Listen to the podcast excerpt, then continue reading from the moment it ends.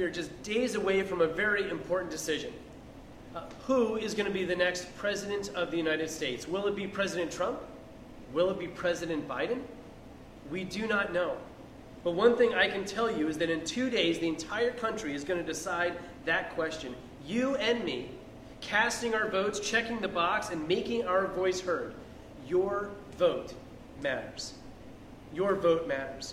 And while the world is going to be waiting for the results of the upcoming election, the world is going to be waiting for that. God is actually waiting for the results of decision that you are going to make here today. And that's this. What kind of life are you going to live? What kind of life are you going to live? At the start of this series last week, I told you that the most important outcome, uh, that, that, that as important as this outcome is for the presidential election, this decision that you make today is more important than even that decision. The decision of the kind of person you want to be. You decide. You decide the life that you want to live. Every single day you make these decisions, decisions that, that add up to the person that you are. Last week we talked about the fact that you decide who you want to follow. Who are you going to follow? Will you check the box? Will you cast your vote for Jesus? Or will you take some other path? Hopefully, if you're here today listening, you have checked the box for Jesus, or, or you're investigating, you're on your way, you're trying to understand who Jesus is, and you, you want to check the box.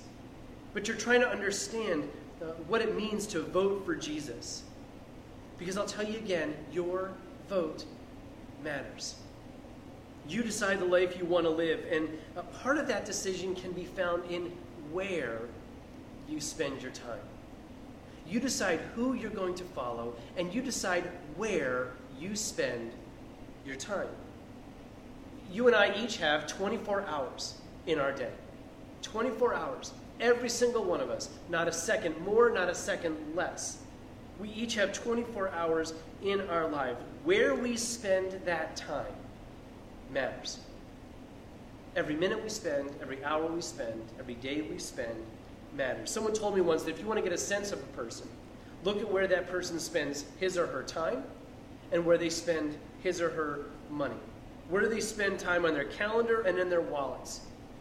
When you look at that, it'll tell you a lot about a person. Well, when you ask yourself these questions and you dig down for an honest answer, where do you spend your time? Where do you spend your time? You find that when you ask that question, you make it, you look at the decisions you make of where you spend your time, that is going to deeply impact the person that you are. It impacts the person that I am. It impacts my core values. It impacts your core values. It, it impacts our attitudes. It impacts the actions that we take every single day. And over time, the decisions you make of where you spend your time, they add up. And they become the foundation, the bedrock. Foundation of who you are as a person.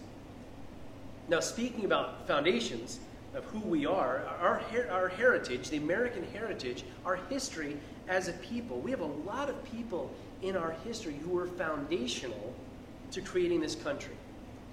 If you're to look to the pages of American history, if you're to read through them, you don't have to look too far to find the name George Washington. You don't have to look too far to find the name George Washington, and next to this man, you'll likely find a title, something like Father of Our Country. George Washington has been known as the Father of Our Country. He was our first president. He was an incredible patriot. His face appears on the dollar bill. It appears on the quarter. It's etched into the side of Mount Rushmore. Right? The name Washington is in so many schools. It's in so many towns. It's in so many counties across the nation. There's a state named after him, and our U S Capitol shares his name. George Washington and the reach of his legacy extends to us even today. Now, several months ago, in the month of July, um, Disney released a full production of the Broadway hit Hamilton. And for Christmas last year, um, I don't know if you've had the opportunity to see it, my family and I, we purchased for the kids Disney Plus, and so they released it on Disney Plus, and we were able to see it. Maybe you were able to see it, you're lucky enough to see it on Broadway before COVID had, but um, I encourage you, if you ever have a chance to see this tremendous show, please take a look at Hamilton, because it was an amazing, an amazing show. And one of the parts of the show that was incredible for me was the way author uh, Lin-Manuel Miranda, he captures the essence of George Washington in a very creative way. And so the way he portrays Washington on the stage was impressive to me. And at one point, George Washington and Hamilton, they're talking back and forth. And George Washington is essentially telling Hamilton that he is not going to run for president again. He's done two terms and he's not going to run again. And Hamilton's trying to convince him that he uh, he should continue to run, but he's essentially saying, I've done two terms, that's enough for me. And according to the musical, the the, the actor of George Washington's, he says, you know, I have done too much, uh, the, the political uh, politics is getting to be too much, the partisan politics is too much for my taste. I don't like who I'm becoming as a politician, is how he portrays George Washington. And so there's this song in this great musical, uh, it's called One Last Time. One last time. And Lin-Manuel Miranda, he portrays Washington as a president who wants to address the country and use his influence as the first president of the United States one last time. One last night, one last time, to help set us up for success as a nation. And at one point in the song, he sings these memorable lyrics. He says, one last time, and if we get it right, we're going to teach them how to say goodbye. If I say goodbye, the nation learns to move on, uh, move along, and outlives me when I'm gone. We are going to teach them how to say goodbye one last time. So he, he sets it up that he's going to try and teach the nation how to say goodbye so that, so that others can come on and others can, can take his place. Washington made a decision at some point in his life about the man that he wanted to be. He didn't like who he was becoming. The partisan politics, it was making him weary. History tells us this. If you're to read on Washington, it says that he didn't like who he was becoming as a partisan politician. So he decided to leave the public arena. He used his influence as president of the United States to teach the country how to say goodbye. And one last time, one final time, he would do that. And then he simply was going to step off the stage and find a simpler path that allowed him to be who he wanted to be. George Washington, husband, father, farmer, and citizen of these United States. One of the lessons that we learn through the life of George Washington is that there is a danger. There's a danger whenever we step outside the boundaries of who we are and try to be someone that we're not. There's a danger when we step outside the boundaries of who we are and try to be someone that we're not. The Bible calls that actually hypocrisy. There's a danger in hypocrisy, and Jesus actually warned us that he saw this time and time again in the lives of the Pharisees and everyone who thinks too much of themselves. So this morning I would like to turn to Matthew chapter twenty-three, and we're going to look at the first twelve verses together. So we're going to look at Matthew twenty-three, verses one to twelve. If you have a Bible next to you, uh, hopefully you do, uh, maybe it's a physical Bible, please open that up and turn to Matthew chapter twenty-three, and we're going to look at verses one through twelve, or maybe you have uh, the app right there on your phone, check that out and go to Matthew chapter twenty-three, verses one through twelve, and as you turn there, I'm going to pray for us this morning. Heavenly Father, speak to us, we pray. Uh, Lord, share with us Uh, your wisdom about this, and teach us, Lord, how we can be the best that we can be as your disciples. We pray this today in Jesus' name. Amen. Matthew chapter twenty-three, verses one through twelve. Now, again, I remind you, at this point in the story, Jesus has been fighting with the religious leaders. He's been frustrated with them, he's been fighting with them, and they have tried time and time and time again to trap him, and to divide people away from him because they are frustrated that, that, that people are following him and they're not following them. And they can't keep Jesus down. They can't keep him down. Every time they ask him a question, he just kind of sidesteps and gets around him. And so now uh, they are kind of taking a back step, and Jesus is turned. Now he's addressing the crowds. And so in verse twenty-three, we, we pick up verse uh, verse one, chapter twenty-three, verse one, and it says this. Then Jesus said to the crowds and his disciples, the teachers of religious law and the Pharisees are the official interpreters of the law of Moses. So practice and obey whatever they tell you, but don't follow their example. For they don't practice what they preach. They crush people with unbearable religious demands and never lift a finger to ease their burden. Everything they do is for show. On their arms they wear extra-wide prayer boxes with scripture verses inside, and, and they wear robes with extra-long tassels, and they love to sit at the head table at banquets and in seats of honor in the synagogues. They love to receive respectful greetings as they walk through the marketplace and to be called rabbi. Don't let anyone call you rabbi, for you have only one teacher, and you are equal as brothers and sisters. And don't address anyone here on earth as Father, for only God in heaven is your Father. And don't let anyone call you teacher, for you have only one teacher, the Messiah. The greatest among you must be your servant. But those who exalt themselves will be humbled, and those who humble themselves will be exalted. This story could be the origin of the phrase that every parent has said at one time or another, do as I say, but not as I do. Right? That's what Jesus is saying here. That's what he's telling the crowd. Do as the Pharisees say, but don't do as they do. Don't do what they do. The religious teachers, they were teaching good things. Right? Here's, here's the thing about them. They were teaching the law. They were the official interpreters of the laws of Moses. They were teaching the people how to have a relationship with God, what they were to do to have a relationship, to be in relationship with God. They were teaching about service and about humility and about how to care for each other. They were teaching all these things. They were teaching good things. And then they went and they did the exact opposite of what they taught. Their talk didn't match up with their walk. And Jesus was pointing this out to the crowds. And here's the point for us. Here's the point for you. Here's the point for me.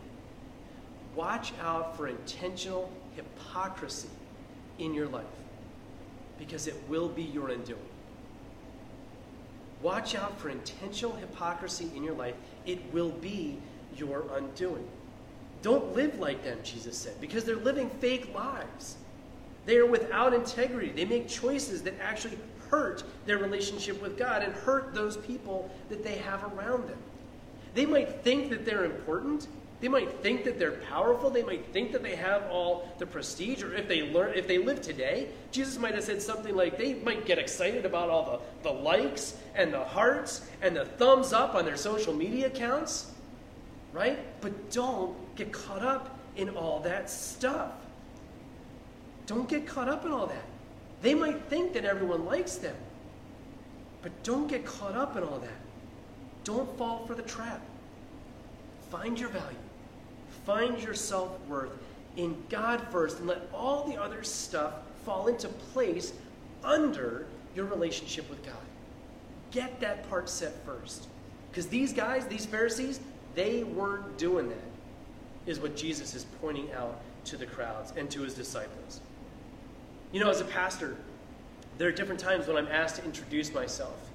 Um, depends upon where I am. Maybe I'm at a, at a luncheon, or maybe Uh, someone's asked me to do an interview or something. They asked me, how do you um, how do you want to be introduced? And the organizers will ask me, and I'll always say, Doug is fine. Doug is fine. Why do I say Doug? Uh, because that's who I am. I'm Doug. Yes, I'm, I'm pastor of the church, but I'm Doug first. Right? I'm just a guy who's learning to be on a journey of faith just like you. I agree, I understand, I've, I've been trained to be a pastor, that's fine. But that's not who I am. I'm Doug first and foremost. I'm a pastor, I'm flawed, I'm imperfect, I'm needy, just like you. We're all on this journey together. And it's very hard, I try very hard for me to present not a do as I say, not as I do type attitude. Because as Jesus said in verse eight, we all have only one teacher, and all of us are equal as brothers and sisters.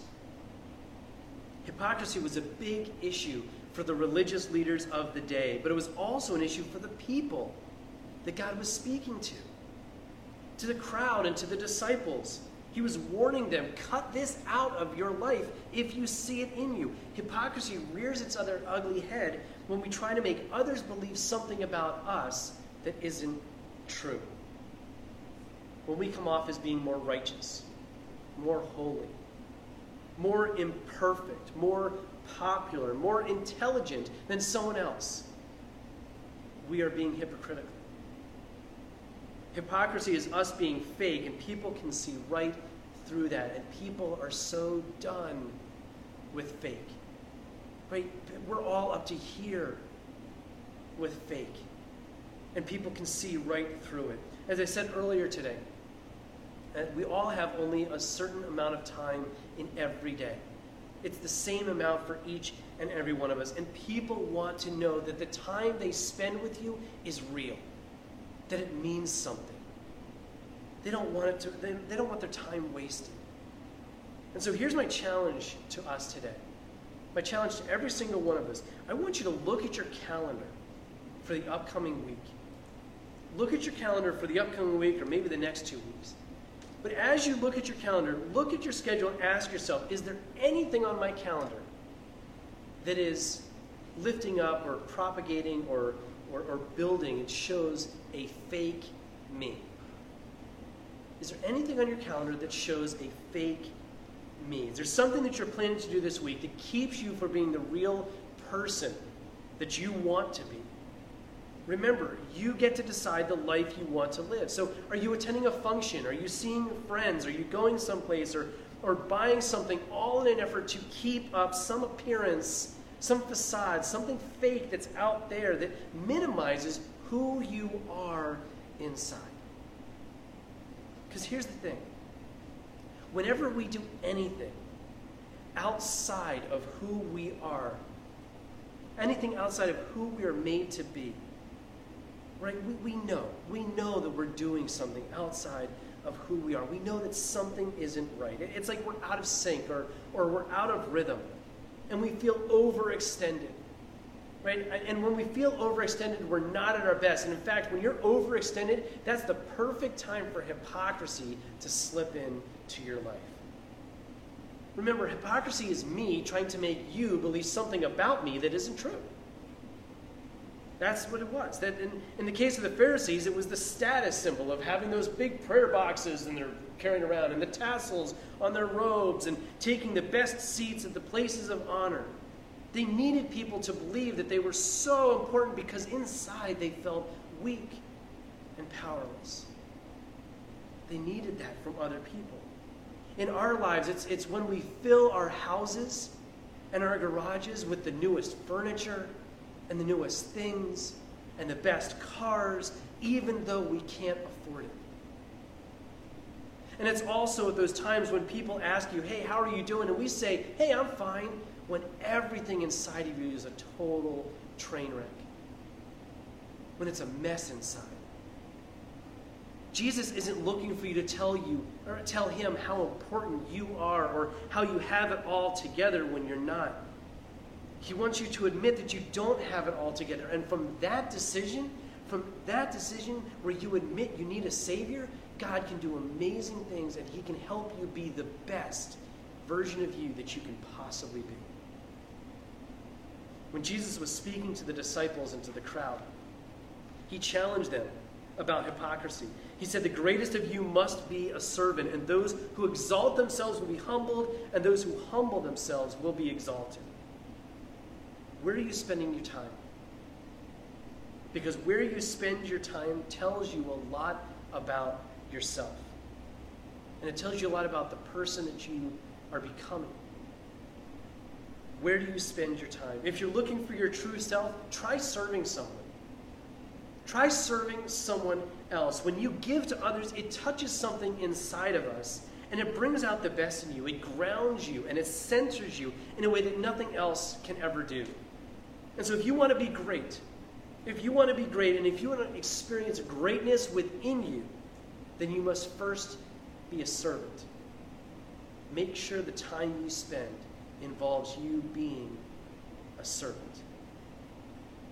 On February twenty-second, eighteen sixty-two, the United States uh, Senate began a tradition that has been maintained every year since then.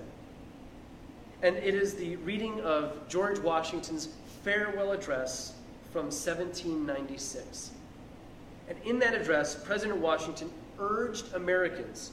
He said, I urge you to sub, uh, subordinate sectional jealousies to common national interests. What does he mean by that? In other words, he said, we would be the strongest, the best version of ourselves as a nation if we would serve each other for the common good. If we would subject ourselves to the service of others for the common good. What kind of life do you want to be lived? What kind of life do you want to live? Will it be a life filled with hypocrisy or a life filled with humility? Only you get to decide. Amen.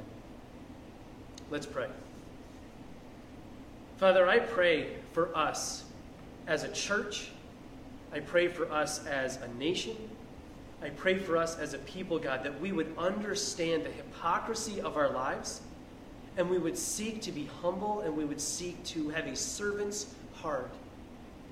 Lord, when we see a need, when we see someone who doesn't agree with us, when we see an opportunity for us to serve another person, Lord, help us to find the decision within us to say, I am needy, I can't do it on my own, and allow you to work through us to serve those people in our lives. Lord, we are so grateful that you are our God, that you are with us every day.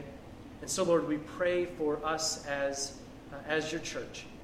Be with us this week. Help us, Lord, to exhibit the fruit of the Spirit, love, joy, peace, patience, kindness, goodness, faithfulness, gentleness, and self-control. This week, Lord, may the fruit of the Spirit mark our lives, every single one of us, to a person listening to this today, being a part of this service. Lord, may we be marked by the Spirit of God, the fruit of God, as the world looks at us in these next few days. We pray this all today in Jesus' name. Amen.